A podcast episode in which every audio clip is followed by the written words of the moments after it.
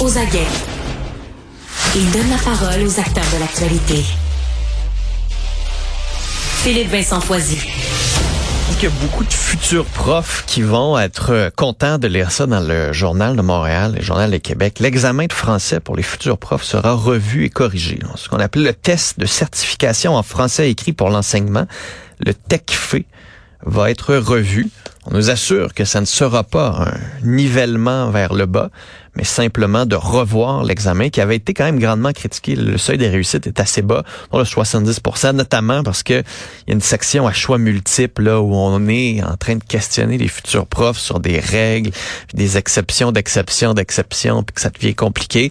On parle tout avec Caroline Fournier qui est une des étudiantes au baccalauréat en enseignement préscolaire et primaire et qui faisait partie d'un groupe de jeunes étudiants qui demandaient une réforme de cet examen, de ce test. Madame Fournier, bonjour. Bonjour. Donc, vous contente? Oui, très contente. Euh, effectivement, euh, on voit qu'on a été entendu aussi là, pour ce fameux examen. Euh, puis on espère de tout cœur que l'examen va être à un niveau acceptable pour les étudiants, les futurs étudiants. Mais c'est quoi le problème avec cet examen-là? Parce que de façon générale, on entend, il y a un test de français, les profs savent plus parler français, les profs coulent l'examen de français, fait qu'ils veulent qu'on ait un examen plus facile pour qu'ils puissent passer sans pouvoir bien parler ou écrire le français. Ben, ce n'est pas que les profs, euh, les, enseignants ne savent pas parler français. Euh, dans le fond là, c'est que cet examen-là, euh, comment je pourrais vous dire, il y a deux parties. Hein. Il y a la partie du code linguistique, c'est celle qui pose problème. Il y a la partie aussi qu'on doit écrire un texte de rédaction. Euh, celle-là est réussie là, par la majorité des étudiants. Là, à la première, la deuxième fois, là, c'est pas ça qui pose problème. C'est vraiment la partie du code linguistique. Alors, euh, cette partie-là comporte des questions. Euh, c'est vraiment de l'étude cas par cas, là, je vous dirais, là, parce que on ne sait pas sur quoi on va tomber. C'est le but d'un examen aussi.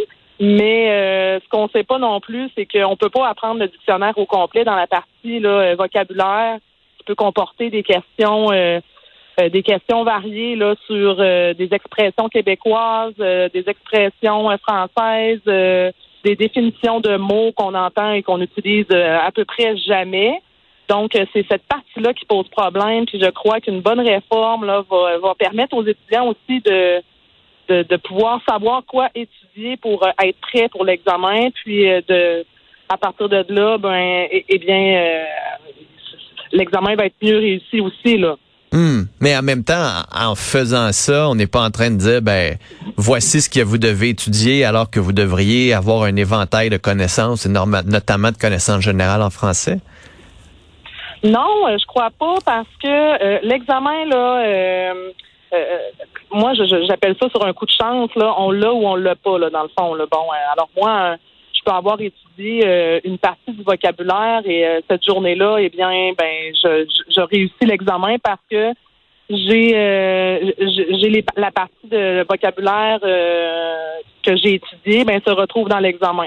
Donc je crois pas que c'est nivelé vers le bas. Je crois plus que c'est de cibler vraiment les besoins des euh, des, des futurs étudiants et des étudiants aussi. Puis c'est de cibler le, le, niveau de français là, de de voir que les, les verbes pronominaux, oui, c'est important de savoir les règles et tout ça, mais euh, c'est aussi important euh, de, savoir euh, bien accorder ses participes passés avec avoir et tout ça. Là. Hmm. Puis là, les consultations, vous, vous prévoyez les suivre? Est-ce qu'on vous a invité à en faire partie? Oui, effectivement, je compte les suivre, mais non, malheureusement, on ne nous a pas invités à en faire partie. Mais j'aurais vraiment aimé pouvoir mettre l'épaule à la roue, si je peux me permettre, là. Hmm. Mais non, on n'a pas on n'a pas été invité de ce côté-là, les étudiants. Bon, Caroline Fournier, merci beaucoup d'avoir été là. Ben, merci à vous. au revoir. Au revoir. On va poursuivre la discussion avec euh, Luc Papineau, qui est enseignant de français au secondaire, que vous connaissez très bien parce qu'on l'entend à plusieurs reprises sur nos ondes. Toujours un plaisir de lui parler. Luc Papineau, bonjour. Bonjour. Donc, c'est une bonne nouvelle? Ben, euh, euh, votre euh, votre intervenante précédente semblait optimiste. on pourrait dire que c'est une bonne nouvelle parce qu'on songe à, le revoir. La question, c'est dans quelle intention. et ça, on n'a aucune donnée claire. La seule donnée qu'on a, c'est le ministre dit veut pas que ce soit la baisse. Puis une autre donnée qu'on a indirectement aussi, euh, cette semaine, le ministre a dit que les enseignants devraient, toutes les matières confondues, devraient être capables de souligner les erreurs des élèves. Fait que je, je suis pas convaincu qu'il veut revoir tant que ça cette évaluation-là. En tout cas, il y a des signaux mixtes Hmm, pour mais- l'instant. Alors moi, je suis partagé. Mais le, le problème avec le, le TechFé, là, c'était ça, c'était le fait qu'on on posait des questions hyper pointues, alors qu'on, je sais pas, on questionnait pas assez sur d'autres aspects euh, importants pour un futur prof. Parce que c'est pas juste les profs de français là, qui ont ce test-là, là, c'est tous non, les profs. là. Euh, le, le problème avec le taxi, là, c'est que, euh, comment je peux vous dire, il ne s'agit pas d'être moins exigeant, il s'agit d'avoir un niveau d'exigence qui est adapté à la fonction. OK? Et c'est là où on se questionne, est-ce que c'est un bon examen? Euh, quel est son but? Quelle est son intention? Et en passant, ça, c'est des questions qu'on tout enseignant doit se poser quand il fait une évaluation. Quelle est mon intention? Et moi, l'intention, je la sens mal. On dirait qu'on veut que tous les enseignants soient des, des professionnels du code linguistique. Euh, j'ai, euh, en guillemets, coaché, j'ai supervisé une élève, euh, parce que bon, moi aussi, je me disais, c'est bien, ce test-là, faut être sévère. Bon.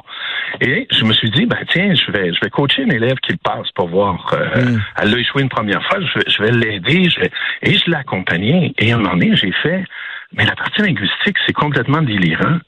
Ah ouais, hein? Euh, non, non, mais je, je veux dire, je, je- je ferais passer ça à nos très chers députés. Là, euh, c'est pas sûr qu'ils vont réussir. Pourtant, ils sont des modèles. Là, Euh, où je veux en venir, c'est que c'est un niveau d'exigence. Euh, Est-ce que c'est nécessaire qu'un professeur de mathématiques sache, par exemple, que des souliers marrons, marrons, ça prend pas un S? Bah, je sais pas, c'est une bonne question. Est-ce que c'est Ben, nécessaire? voilà, c'est- OK. Mais si on veut est-ce qu'il soit en mesure besoin- de, si on veut qu'il soit en mesure, pour- mettons, de souligner les erreurs avec orange, parce que c'est la même règle à marron puis à orange. Oh, oh oui, tout à fait. Puis rose, ben là, ça en prend un, mais pourtant, c'est un nom de fleur, l'autre, c'est un nom. Euh, Là où je veux en venir, c'est est-ce qu'on peut avoir un niveau d'exigence adapté à- au type d'enseignant euh, concerné? À mon avis, on, on fait bien d'être sévère avec ceux qui se destinent à l'enseignement du français. Et la partie code grammaticale elle devrait être non seulement au secondaire, mais même au primaire. Hmm. Mais est-ce que la partie code grammatical elle doit être pour tous les autres enseignants? Je veux pas dire que le français est pas important, mais qu'est-ce qu'on demande au départ à un, un enseignant? C'est d'écrire sans erreur. OK? Et là, on Puis là, d'être ben, capable de corriger. On pourrait faire aussi, je sais pas moi, une, Oh. une- une étape de correction. On a un texte bourré de fautes, puis de toutes les corriger, puis... Tout, tout à fait. Mais en même temps, vous voyez comment c'est absurde. On dit, ben, un enseignant doit être capable de savoir écrire sans faire d'erreur. Et là, on leur demande d'écrire un texte de 300 mots avec des outils. Ben, je me dis, quand je suis au tableau, moi, j'en ai pas d'outils. Hmm. Donc, euh, je me pose la question sur qu'est-ce qu'on vise, qu'est-ce qu'on veut avec ce test-là. Et ma crainte, c'est que le comité qui va se réunir pour le revoir, est-ce que ça va être les mêmes personnes qui ont fait le TECFI? Est-ce que ça va être les mêmes linguistes, les mêmes décimologues? Ben, si oui, on va avoir les mêmes, les mêmes résultats. Et pour moi, ce n'est pas un test adapté à la réalité enseignante. Il y a les profs de français avec qui on doit être très sévère. Il y a l'ensemble des enseignants avec qui on doit être exigeant, mais exigeant selon leur fonction. Et leur fonction, c'est d'être capable d'écrire sans erreur. Est-ce qu'il pourrait avoir des tests différents? T'sais, un test, mettons, pour le français, un test pour le primaire, un test pour les autres profs du secondaire? Est-ce que, ou on fait un test qui est uniforme, puis... Il y a déjà eu des choses similaires à ce que vous énoncez. OK. justement où les niveaux d'exigence variaient selon à qui le test s'adressait. Actuellement, que tu enseignes en français ou que tu enseignes l'histoire, que peu importe la matière, la- le seuil de réussite est 70% À mon avis, un professeur de français, le seuil de réussite devrait être beaucoup plus élevé que 70% Ouais. Ça devrait, ça devrait être plus haut, là. Oui, mais voilà, c'est que là, c'est pour ça que je- plus je regardais le test, j'accompagnais mon élève. Moi, je, me disais, mais qu'est-ce qu'on veut, qu'est-ce qu'on cherche? Hmm. Politiquement, c'est très beau, là. Ça paraît bien, on a dit, il faut que nos enseignants écrivent bien, on va faire passer des évaluations, bla bla bla. Sauf que dans les faits, à quoi ça sert? Qu'est-ce qu'on veut? On passe un beau message, mais vous savez, moi, mon élève, là, elle a réussi, là. Elle a, elle a bien réussi, elle passe, mais aussitôt étudié, aussitôt passé, aussitôt oublié. Ouais, mais c'est ça. C'est que je- j'entendais l'autre élève qui était avec nous, Karen Fournier, puis je pensais à mon secondaire, là. Je me disais, j'étudie pour un examen, je le passe, je fais autre chose, alors que tu veux qu'ils soient capables d'être bons en français toute leur vie, là, pas juste pour l'examen, Oui. Oui, puis, puis ce qui est embêtant, c'est que moi, en, étant avec ma, protégée, entre guillemets, ce que j'ai réalisé aussi, c'est qu'il y a plusieurs de ces règles-là qu'elle n'a jamais vues au secondaire. Et une des raisons, c'est parce qu'au secondaire, on est en, en train d'éteindre des feux, d'enseigner pour évaluer. Il y a des parties de grammaire qu'on n'enseigne pas parce qu'on se dit que c'est pas utile, ça servira pas. L'examen de fin d'année, c'est écrire un texte. Ben, les adjectifs de couleur, on va voir ça vite. Donc, j'ai redécouvert, euh, je lui ai fait redécouvrir la grammaire qu'elle a parfois vue trop rapidement ou qu'elle n'a pas vue du tout. Et si je poussais plus loin, lorsque j'étais enseignant en cinquième secondaire il y a 20 ans, les textes comme le TECFI, peut-être pas aussi difficiles, mais les textes de connaissances grammaticales, j'en faisais passer à mes élèves jusqu'à temps qu'on arrive avec le renouveau pédagogique et on me dise non, tu ne mesures pas les connaissances, tu mesures les compétences. Et tu vas arrêter de faire des tests de connaissances grammaticales. On a même sorti le lecteur optique de l'école pour être sûr qu'on fasse plus d'examens de connaissances comme ça. Vous voyez qu'il y a une contradiction entre ce qu'on enseigne, ce que le système d'éducation demande, et là, tout à coup, ce qu'on arrive aux, aux étudiants d'enseignement, puis là, on leur dit, ben, écoutez, c'est, on vous demande des connaissances à tour de bras, là, puis on vous en a jamais demandé de votre profil.